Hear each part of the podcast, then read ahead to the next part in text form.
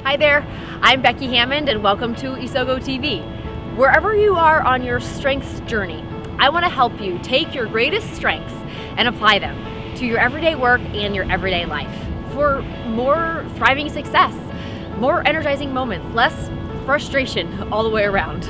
And if you joined me for last week, then you know that this is part two of a four week series where we're diving into eradicating frustration on our teams and in our work so that we can not only be more productive and get to the outcomes that we're looking for, but that we can enjoy coming to work every day.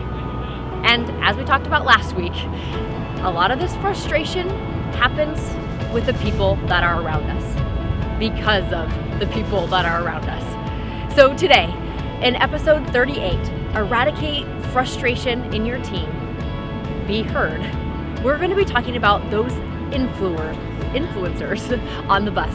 Those people that help our voice to be heard, both outside our team and inside our team. So let's dive in. So today we're bringing back that bus. You might remember from last episode that we talked about this little guy in the driver's seat. That this bus represents our team and that everybody has an individual seat on the bus, a unique role to play. And today we're diving into the influencers who are sitting on the bus. And actually, you might notice that they're actually not sitting on the bus, they are a little outside of the bus. And it's not that they don't have a seat on the bus, but that oftentimes they are up and moving when they are around and and operating in the way that they do best because uh, people who are whose strengths or whose dominant kind of position on a team falls in the influencing category are those who are helping the team reach our larger, larger audience. They are making the voice of the team known. And they are saying that the direction that this little guy is taking us is a good one. And they're compelling and they're convincing and they're helping us all inside the team and outside of the team be on board with the direction that we're going. When you look at the 34 StrengthsFinder themes, there are about eight of them that fall into this influencing domain. They are activator, command, communication, competition, maximizer, self-assurance, significance, and woo. And, and each one of these is helping the team uh, do two things. One is the team itself helping it communicate and it, its value and its purpose to the outside. We're reaching a broader audience. We're making, uh, they're making our message known. And then inside the team, they are igniting. They are enrolling. They're making sure that people are getting on board and that we are starting to move the bus. They're like if they have to reach over and the the executor's hand and and turn the ignition, they will do that because they really want us to just get going, knowing that if we start driving, we're actually going to get to our goal even faster. And there are some things that these strengths in this domain, these influencing domain, need in order to really uh, thrive. Uh, one of those things is validation. They kind of need feedback about how they're doing. To be connected to a cause is another one, so that they can see that kind of what they're doing is leaving a legacy or making a bigger difference. Uh, they need people that will listen to them. They need an audience. Uh, they are going to be the ones who are are talking. Uh, they need some time often to verbal process and, and an environment where that is okay and that's accepted. They need people who are supporting them to seek excellence in, in what they do and that it's okay to kind of move with momentum. You know, one of the people in my life that I think really exhibits this influencing domain amazingly well is a friend of mine named Tracy.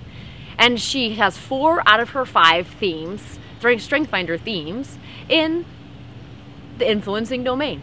She, she leads with achiever and then it followed by activator, communication, maximizer, and woo.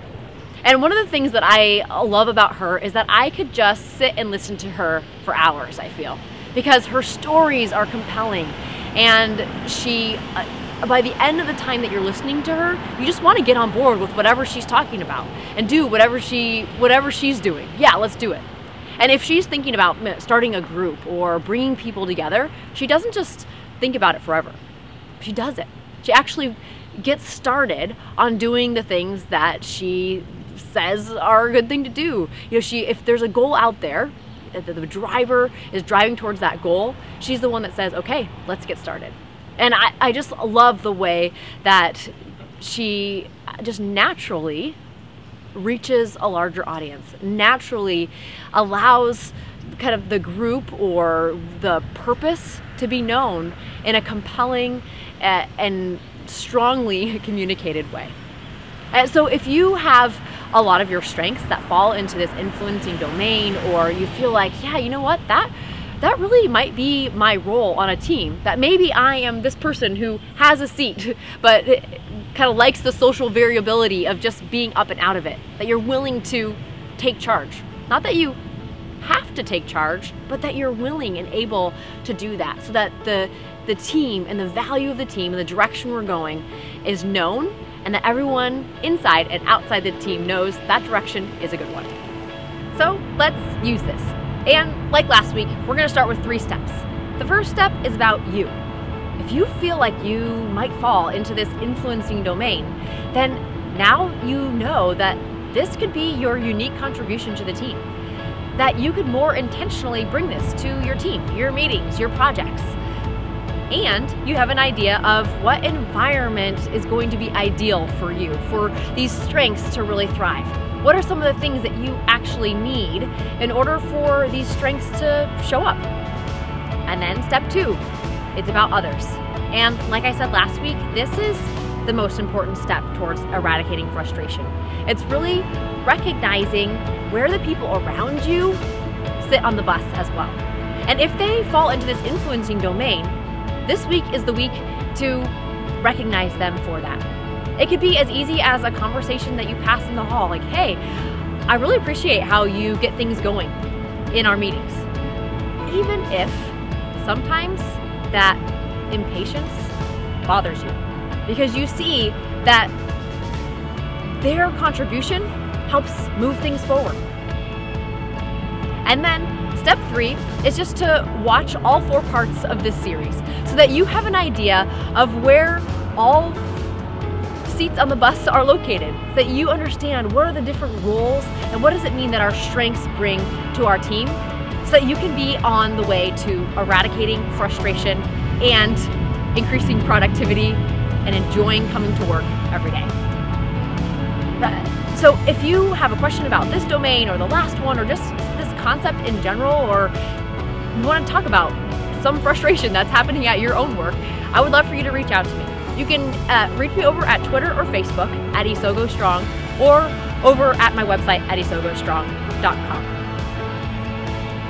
Thank you for being a part of this movement. By watching Isogo TV, you're showing that you want to be a part of this movement to eliminate hate and strife and unnecessary frustration that happens every day in our work and our lives that can be changed if we recognize our own strengths, the strengths of the people around us, and really live and appreciate those strengths. So if the, so Isogo TV has been something that you've enjoyed or if this has helped you, I would love for you to rate, review, and share. Uh, rate and review over at iTunes and then share. Share virtually in your social network circles or just with the person next to you or somebody else on your team that needs to understand their position on the bus or your position on the bus so that you can appreciate each other more and take steps towards eradicating frustration. So thanks for joining me here today, and I'm looking forward to seeing you next week for part three on Isogo TV.